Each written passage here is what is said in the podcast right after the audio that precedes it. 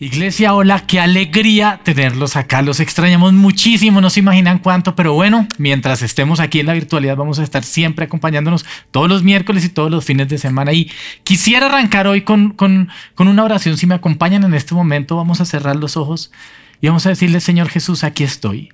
Necesito que me hables. Hoy te pido, Dios, que mi espíritu sea sacudido para que se conecte con las palabras que tú quieres transmitirme y en la que quieres que yo tome acción. Hoy bendigo este tiempo, Señor. Quito de mis oídos todo aquello que no me deja escuchar la palabra que tú tienes para mí. Y entrego todo aquello que de pronto no, no, no pueda hacer y no pueda llegar a mi vida. Todo lo que no me toque, te lo entrego de una vez, Señor. Bendigo este tiempo en el nombre de Jesús. Amén. Amén. Súper.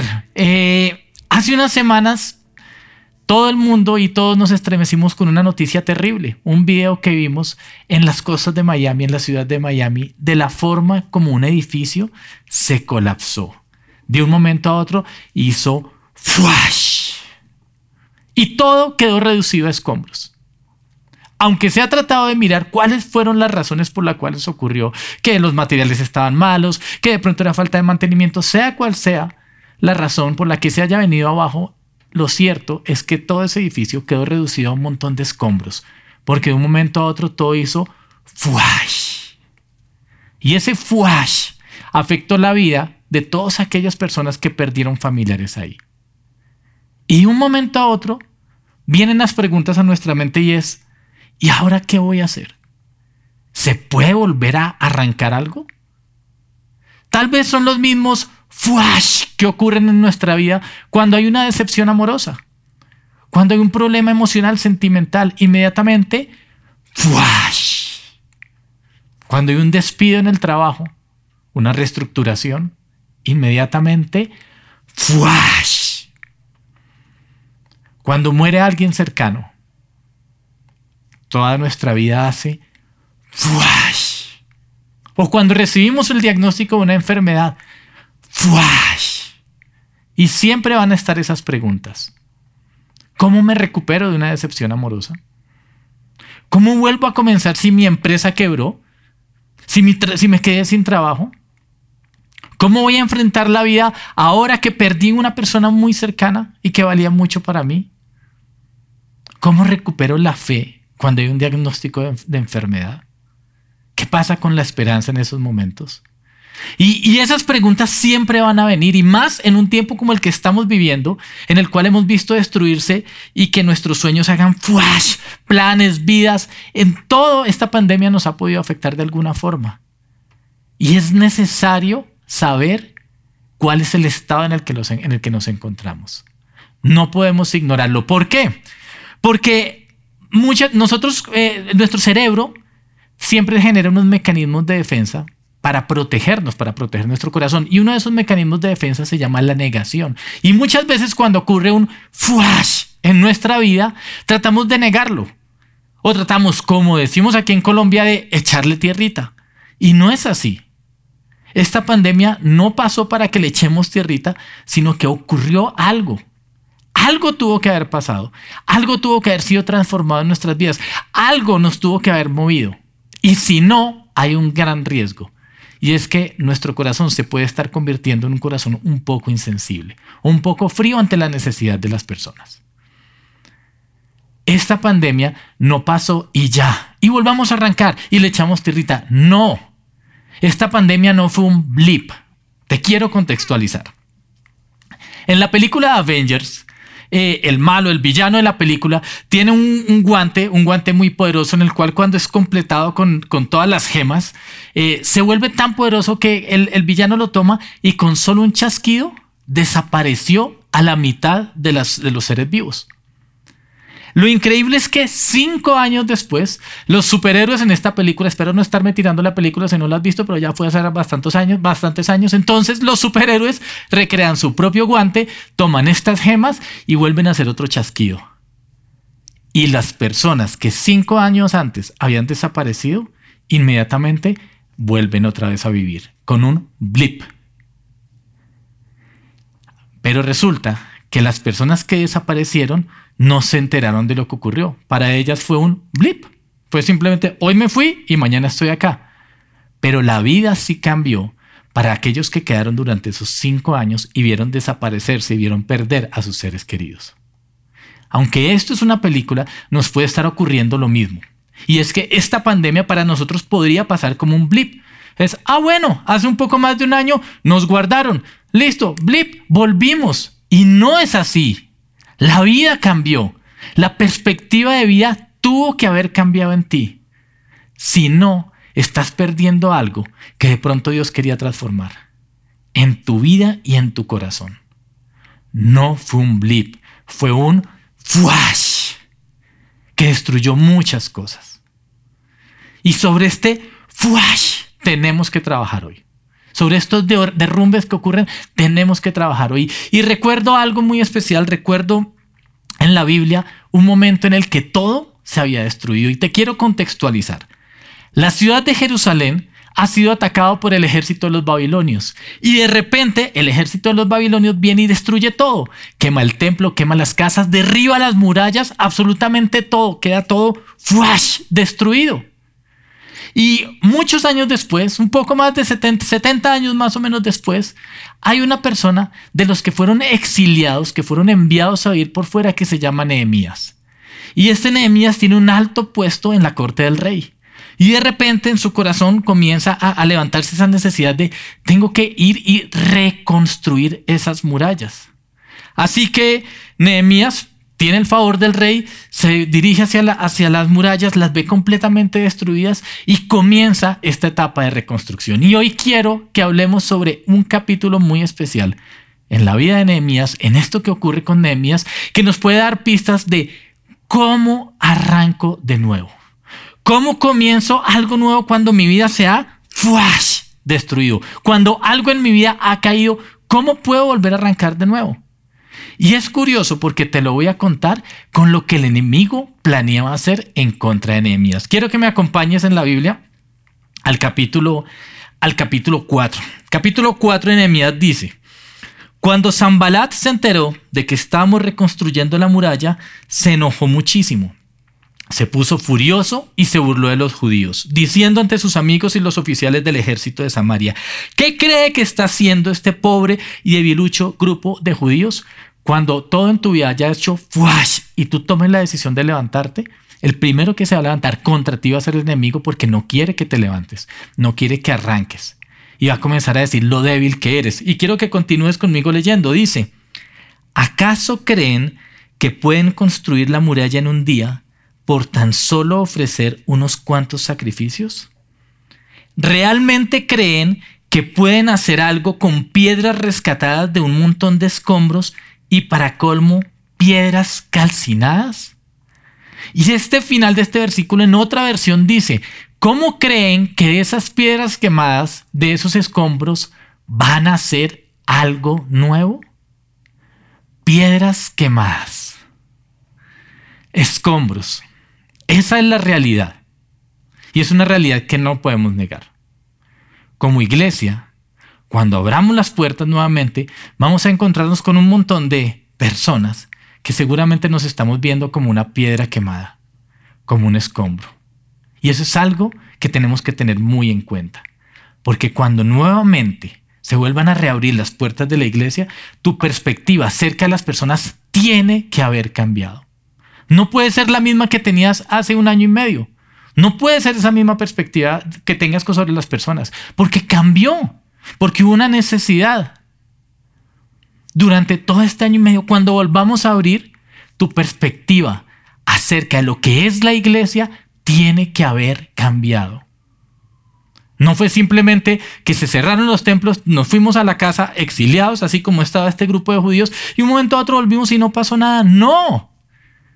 La perspectiva de iglesia tiene que cambiar en ti y tienes que darte cuenta que la iglesia era mucho más que solo las paredes y, y, lo increíble que se vive acá. No, se trata de vidas, se trata de personas. Una iglesia son personas.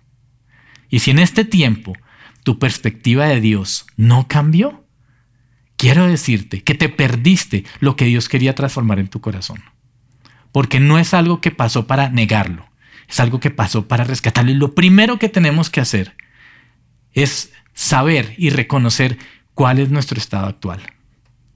Somos piedras quemadas. Somos escombros, como lo dice el enemigo. El enemigo lo quiere decir para que nos, nos aplastemos, pero en realidad lo que yo creo que Dios quiere que hagamos es reconozcamos en dónde estamos.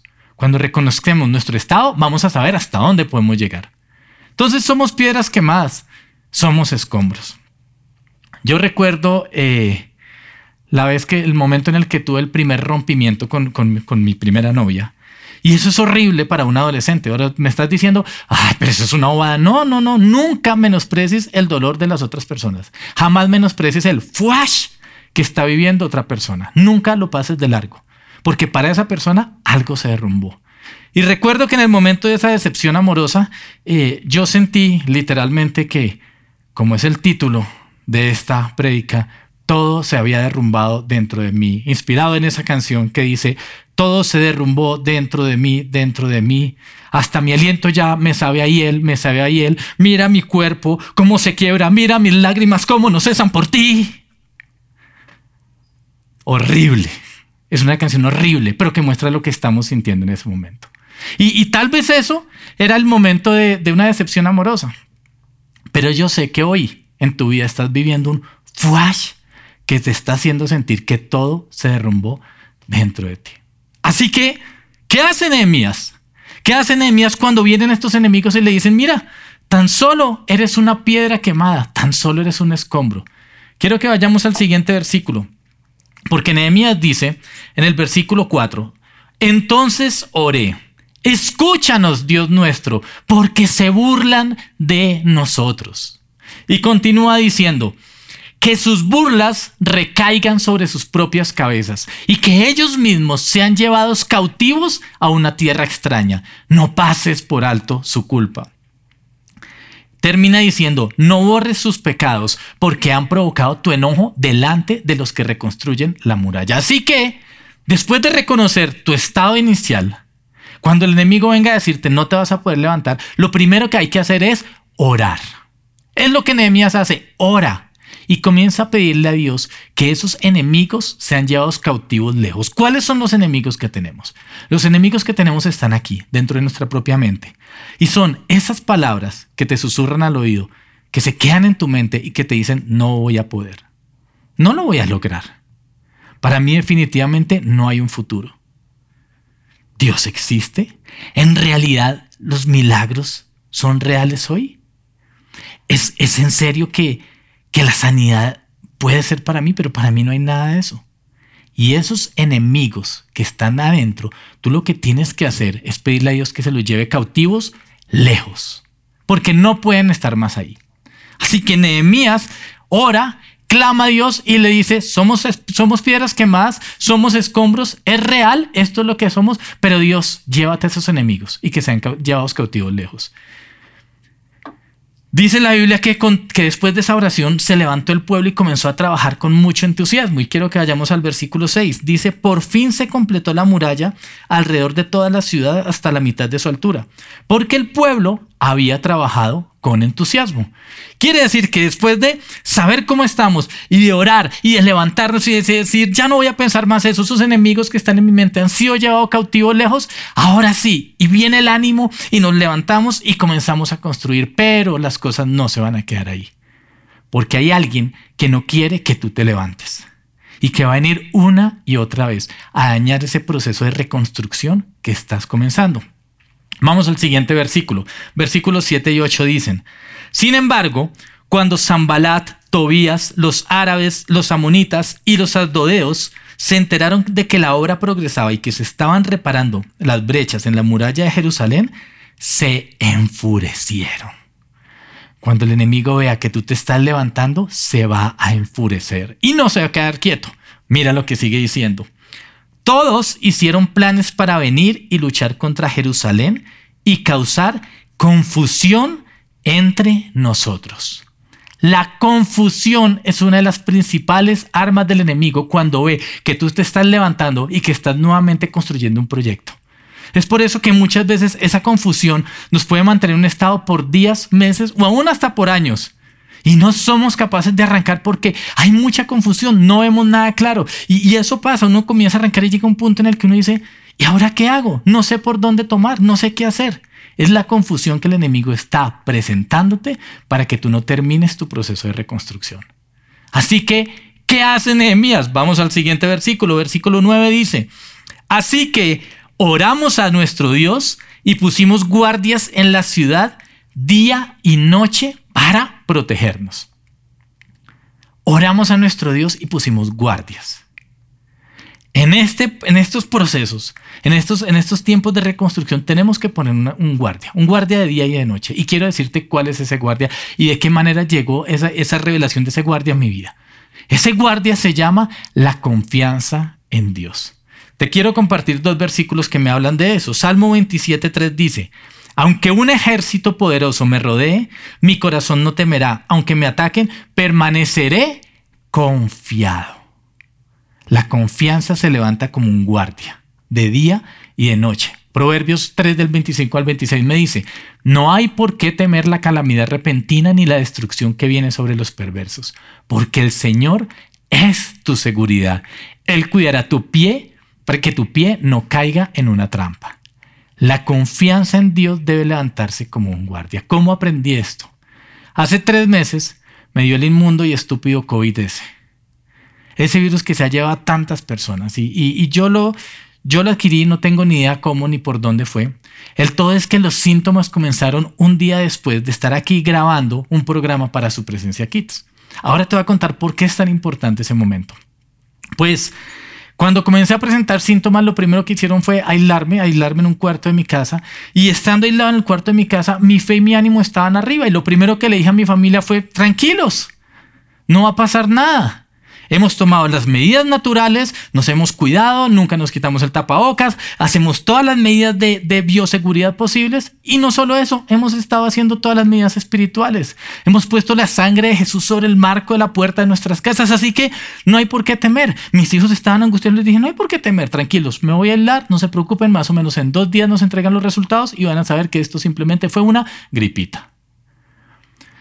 Dos días después llegaron los resultados. Y estando yo al lado, cuando leí el resultado que decía positivo para COVID, inmediatamente mi fe hizo ¡fuash! Se derrumbó. Se derrumbó y comencé a pensar, pero, pero ¿qué pasó Dios? Todavía no le había compartido a mi familia. Llegó la noticia y lo primero que le dije a Dios fue, ¿por qué? Instantáneamente vino la palabra de Dios a mi oído, a mi mente. Y fue Jesús recordándome lo que él le había dicho a sus discípulos en su momento. Y les dijo, yo te dije que en el mundo tendrías aflicción, pero confiad que yo he vencido al mundo. Confiad que yo he vencido al mundo. Tienes que confiar que yo he vencido al mundo. Y en ese momento, ese confiar se levantó como un guardia de día y de noche. Y yo dije, perfecto Dios. No sé por qué, pero voy a levantar como guardia la confianza. Y me di cuenta que las oraciones que había hecho, de en donde estaba alimentando mi fe antes, se estaban poniendo como una base para que la confianza en Dios se levantara y pudiera establecerse día y noche.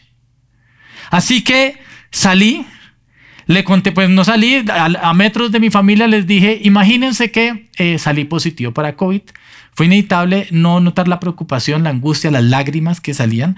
Eh, inmediatamente pude ver cómo la fe de todos había hecho ¡fuash! en ese momento, pero inmediatamente le dije, pero un segundito, tranquilos. Dios me acaba de decir algo. Dios me acaba de decir que iba a tener aflicción, pero que confiara que Él había vencido al mundo. Así que eso ayudó para levantar la fe de todos. Les dije, me voy a aislar, no se preocupen, esto pasa rápido. Y me aislé, me encerré. Eh, dije, vamos a ver Dios qué es lo que quiere hacer, pero esto va a pasar rápido porque yo estoy confiando en Dios. Y así fue.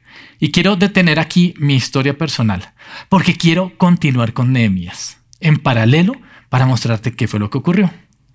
Después de que Nehemías primero reconoce su estado en el que se encuentra, piedras quemadas y escombros, después ora, cuando viene el ataque de los enemigos, él ora, pide que sus enemigos sean llevados cautivos lejos. Viene la confusión del enemigo y Nehemías vuelve y se levanta y ora y lo, y lo que hace es poner guardias de día y de noche. ¿Qué ocurre? Pues dice la Biblia que comenzó a presentarse un ataque muy fuerte de intimidación y miedo a través de los enemigos. No era un ataque real físico.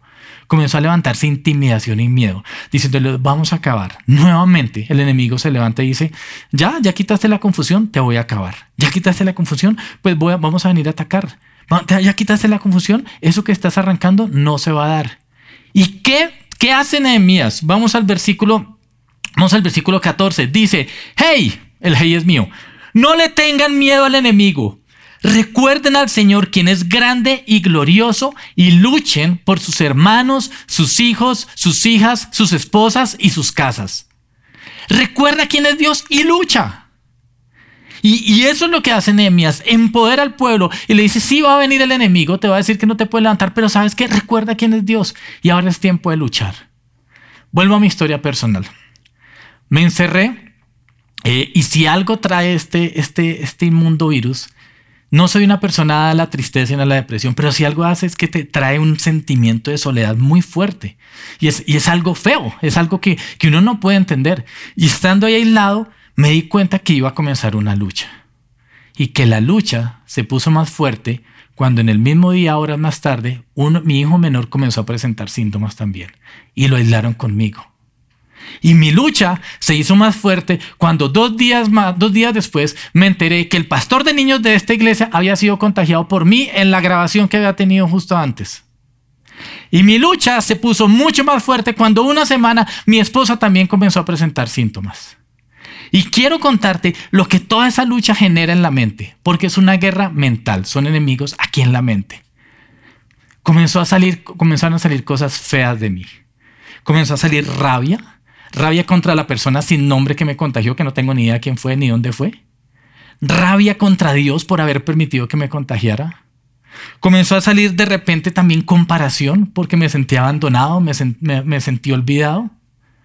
Comenzó a, a salir de mi corazón envidia, porque ¿por qué a los malos no les pasa nada? Señor, yo sirvo en tu casa, yo predico en tu casa, yo le hablo a los niños y ¿por qué a mí me da? Y salió esa envidia. Comenzó a salir el asqueroso orgullo porque al estar encerrado no podía hacer nada ni ayudar en mi casa, ni sacar al perro podía hacerlo. Así que cuando me di cuenta que en mi corazón comenzaron a salir esas cosas, yo hice un alto y dije, ok Dios, si esto tú lo permitiste para sacar esto, estos escombros que están en mi corazón, que no me dejan reconstruir nada nuevo, lo voy a hacer, pero necesito tu ayuda. Lo primero que Dios me dijo fue que te baste mi gracia, porque mi poder se va a perfeccionar en tu debilidad. Y lo segundo fue que en algún momento recordé la clase de su presencia Kids que había grabado unas horas antes de comenzar a presentar síntomas. Y esa clase tenía un versículo muy especial. Y lo amplié, no solo el versículo ni solo lo amplié y te lo quiero compartir hoy. Y el versículo dice, por lo tanto, está en Hebreos 12, versículos 1 al 2, dice, por lo tanto, ya que estamos rodeados por una enorme multitud de testigos de la vida de fe, quitémonos todo peso que nos impida correr, especialmente el pecado que tan fácilmente nos hace tropezar. Y eso tenía que hacer, sacar ese pecado porque no iba a permitir tropiezos para levantarme. Y sigue, después, y corramos con perseverancia la carrera que Dios nos ha puesto por delante. Esto lo hacemos al fijar la mirada en Jesús, el campeón que inicia y perfecciona nuestra fe. Lo había enseñado justo antes, había, lo había grabado justo antes, así que tenía que entender que esta lucha y el salir de aquí lo podía hacer solo poniendo mis ojos en Jesús. Era la única forma como iba a poder salir adelante. Así que comencé este trabajo, vuelvo y te digo, no iba a permitir que haberme contagiado de COVID fuera un blip en mi vida, no iba a permitir que, ah, no, no pasó nada, sí, fueron 14 días de malocre, ya salí, no, sabía que detrás había algo que Dios quería trabajar y yo te quiero animar con esto. Cada vez que haya en tu vida un flash, no te pierdas lo que Dios quiere trabajar, porque si no, van a seguir viniendo muchos flash para que entendamos que es aquello que toca sacar del corazón. Así que me dediqué a trabajar con Dios. Rápidamente dije, pues sale orgullo, renuncio a esto, comienzo a trabajar. ¿Por qué Dios? ¿Por qué se está presentando esto en mí? ¿Por qué hay comparación? Muéstrame en dónde necesito tu sanidad, en dónde necesito tu abrazo. Pero todo el tiempo ponía la mirada en Jesús. Y de repente, unos, unos pocos días después, cuando ya me sentía mucho mejor, le dije, bueno Dios, tú dices que eres el campeón que inicia y perfecciona mi fe dame una palabra, dame una palabra para allá, levantarme y salir de esto adelante. Y encontré una palabra increíble que me sirvió de medicina para este tiempo. Está en Proverbios. Proverbios capítulo 17, versículo 22 dice, no hay mejor medicina que tener pensamientos alegres. Cuando se pierde el ánimo, todo el cuerpo se enferma. Así que dije, acabo de encontrar, acabo de encontrar lo que me va a levantar ya, no solo espiritualmente, sino físicamente, pensamientos alegres. Saqué todo lo feo que estaba en mi mente y comencé a levantarme comencé a declarar y comencé a soñar de nuevo y comencé a tener planes de nuevo. Mientras todavía estaba lado dije, no, ya necesito tener pensamientos alegres. Y cada vez que me comunicaba con los de la oficina, les echaba chistes y, y molestaba porque dije, mi espíritu tiene que estar alegre. He trabajado con las cochinadas que están. No permití que el COVID fuera un blip en mi vida. Dije, voy a transformar esto, pero mi espíritu tiene que estar alegre. No puedo estar más triste, más lamentándome. No, gracias Dios. Me mostraste todas las cosas feas. Ahora las dejo a un lado y levanto mi espíritu. Y esa fue la mejor medicina que pude tener. Por la gracia y la misericordia de Dios, no tuvimos que ir a ninguna de mi familia a ninguna UCI como seguramente muchos de ustedes sí les ha tocado. Por la gracia y la misericordia de Dios salimos adelante. Eh, pude, trabajar esas cosas cochinas que estaban escondidas en mi corazón y salimos, así como, como Nehemías. Él terminó de reconstruir las murallas. Nosotros salimos adelante. Y hoy te quiero preguntar, en esos flash que estás teniendo en tu vida, ¿has permitido que sean un blip? ¿O te has detenido y has ido a donde Dios y le has dicho, Señor, muéstrame qué es lo que hay en mi corazón que necesita cambiar? Para poder reconstruir. Recordemos un poco lo que hemos aprendido con Nehemías. Primero, reconoce dónde estás. Yo tenía que reconocer mi nivel de frustración, mi nivel de pecado, esas cosas cochinas. Reconoce dónde estás. Y sí, somos piedras quemadas, es una realidad. Después, ora.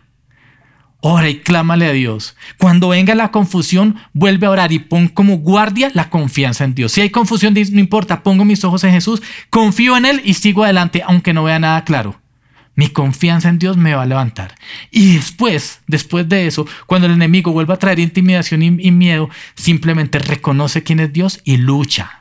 Y va a ser una lucha. Va a ser una lucha contra ti mismo. Va a ser una lucha contra el infierno. Y le vas a arrebatar al infierno la esperanza que te quiso quitar. Le vas a arrebatar al infierno la fe que quiso un día aplastar. Y te vas a levantar. Y te vas a levantar como alguien nuevo. Así te vas a levantar. Y, y no quiero terminar esta prédica sin recordar a alguien en la Biblia. Es una persona increíble. Es una persona a la que un día el mismo Jesús le dijo, ¿sabes qué? A ti te voy a llamar piedra. Y te estoy hablando de Pedro.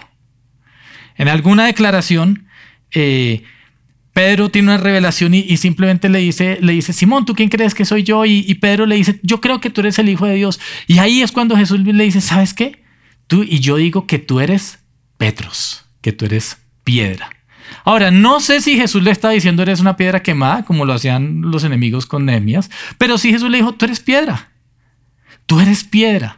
Y ese Pedro es el que a lo largo de toda la historia en la Biblia camina con Jesús, lo ve hacer milagros. Es más, en un momento, eh, Pedro es el único de los discípulos que camina sobre el agua ante el llamado de Jesús.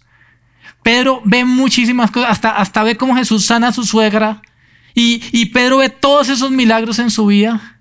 Y llega un momento en la vida de Pedro donde todo hace ¡fuash! ¿Por qué? Porque Pedro niega a su maestro. En el momento en que es apresado, Pedro lo niega. Niega al que con el que estuvo recorriendo tres años. Niega al que un día lo llamó y le dijo de ti un pescador de hombres. Lo niega. ¿Qué más puede pasar en la vida de Pedro sino sentir que todo se está derrumbando dentro de él? ¿Qué más puede pasar en nuestra vida cuando ocurre algo así? Pues así se sentía Pedro. Y en la muerte de Jesús, Pedro no está. Sin embargo, el maestro de milagros, el maestro de comenzar a hacer todo nuevo, el que quiere venir y hacer que recuperemos la confianza en él, Jesús, un día hace algo increíble después de su resurrección. Y es que él se va a encargar de hacer que este Petros, que esta piedra, se levante y recupere su confianza.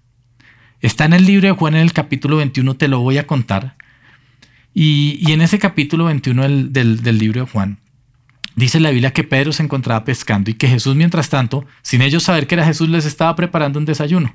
Pescado frito en una hoguera. Así que Pedro vuelve, eh, desayunan pescado y en algún momento ya cuando ya han reconocido, desde la barca reconoció que era su maestro, eh, Jesús tiene una conversación con Pedro a solas. Y en esa conversación de Jesús con Pedro, lo que hace Jesús es que le devuelve la confianza. Mientras lo miraba a los ojos, me imagino, le preguntó varias veces, Pedro, ¿me amas? Pedro, ¿me amas? Pedro, ¿me amas?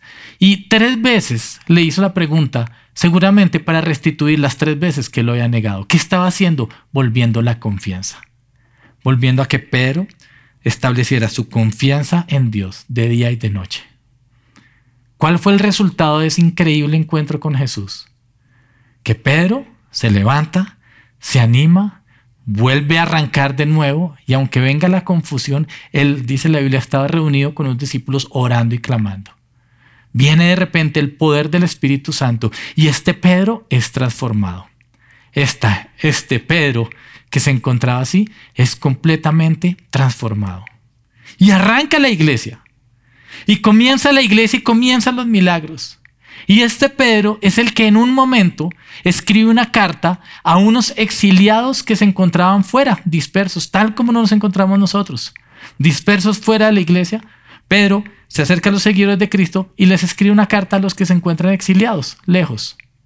Y esa carta tiene algo muy clave con lo que quiero que recuerdes hoy, con lo que quiero que te quedes hoy. Está en, la primera carta de Pedro, capítulo 2, versículos del 4 a 6. Dice, Ahora ustedes se acercan a Cristo, quien es la piedra viva principal del templo de Dios. Cristo también es una piedra. Es la piedra viva. No es la piedra quemada, no es el escombro, es la piedra viva. Y quiero que continúes conmigo leyendo porque dice, la gente lo rechazó, pero Dios lo eligió para darle gran honra. Y miren lo que viene después, que es increíblemente espectacular. Dice, y ustedes son las piedras vivas con las cuales Dios edifica su templo espiritual. Además, son sacerdotes santos. Por la mediación de Jesucristo, ustedes ofrecen sacrificios espirituales que agradan a Dios. Como dicen las escrituras, pongo en Jerusalén una piedra principal elegida para gran honra, y todo el que confíe en él jamás será avergonzado. Todo el que confíe en Dios. Por eso tu guardia de día y de noche tiene que ser la confianza en Dios. Pero me encanta, y es que si unimos el Antiguo Testamento con el Nuevo Testamento, es que el enemigo todo el tiempo quería recordarle a Nehemías que todo lo que estaba, lo que iba a arrancar, eran solo piedras quemadas y escombros. Pero Dios dice que todos somos piedras vivas y somos piedras vivas para construir el templo de Dios. ¿Con qué te vas a quedar? ¿Con los escombros? ¿O te vas a levantar? ¿Vas a pelear contra la confusión? ¿Vas a recordar quién es Dios y vas a luchar? Echando todos los enemigos, echando el pecado que está fuera de ti y vas a levantar algo nuevo y te vas a levantar como una piedra viva. Y quiero que en este momento tú cierres tus ojos ahí y lo primero que vamos a hacer es, vamos a reconocer Vamos a reconocer cuál es el estado en el que nos encontramos. Porque vuelvo y te digo, todos hemos tenido un flash. Y ahí vas a cerrar tus ojos y vas a pensar, ¿qué fue lo que se derrumbó? ¿Qué se ha derrumbado dentro de ti? ¿La fe? ¿Por situaciones duras que seguramente has vivido? ¿Fue la fe? ¿Fue la esperanza? Y vas a decir, Dios, en mí lo que se derrumbó fue la esperanza, fue el no creer. Se derrumbaron mis sueños, se derrumbaron mis planes, se derrumbó mi vida. Y hoy tengo que decirte, Dios, necesito volver a comenzar. Pero tan solo soy una piedra quemada. Y está bien que lo reconozcas y diles, Dios, esto es lo que somos. Esta iglesia cuando se abra va a recibir un montón de personas que somos piedras quemadas, que hemos vivido cosas difíciles. Esto es lo que somos, Señor. Esta es tu iglesia. Y aunque el enemigo viene a decirnos que somos piedras quemadas, que somos escombros, hoy nos vamos a levantar y vamos a orar. Y lo primero que vamos a hacer es pedir que esos enemigos que están atacando nuestra mente sean llevados cautivo lejos. Y vas a decir, en el nombre de Jesús, hoy renuncio a la incredulidad. En el nombre de Jesús, hoy renuncio a creer que yo me voy a quedar así, como una piedra quemada, como un escombro. Hoy en el nombre de Jesús, renuncio a creer que Dios no existe. Renuncio a esa mentira. Renuncio a creer que no hay esperanza. Renuncio a creer que no hay un plan y un propósito bueno detrás de este derrumbe que ocurrió. Renuncio a esa mentira que me hace creer que me voy a quedar así. Y Señor, cuando venga la confusión, cuando me encuentre reconstruyendo mi vida, reconstruyendo mis planes, cuando venga esa confusión, hoy me voy a levantar, Dios. Voy a recordar quién eres tú, Señor. Y cuando venga la intimidación, cuando venga el miedo a quererme detener, me voy a levantar, Señor. Y voy a decir, Dios, hoy recuerdo quién eres tú. Eres Dios grande, eres un Dios glorioso. Pero me voy a levantar y voy a luchar. No solo por mi vida, Voy a luchar por la vida de aquellos que me están viendo, de mis hijos, de mi esposa. Voy a luchar por mi iglesia. Voy a luchar por mi nación, Señor. Me voy a levantar y voy a luchar. Pero no voy a permitir, Dios, que esto que me ocurrió malo pase como un blip en mi vida. No lo voy a dejar así. Mi vida va a ser transformada y voy a salir, Señor. Y voy a poner mis ojos en ti. Y voy a establecer como guardia de día y de noche la confianza que solo tengo en ti, Dios. Y te voy a adorar porque sé que tú has dicho de mí que soy una piedra viva. No soy más una piedra quemada, sino soy una piedra viva en las manos del Dios, que es la piedra fundamental sobre la cual se va a levantar mi vida. Y vamos a, necesitar fuego. Así que quiero que ahí vas a levantar tus manos y vas a pedirle a Dios, mientras escuchas la letra de esta canción, que, que te ayude a poner tus ojos en Él y vea cómo Jesús quiere hacer todo nuevo en ti.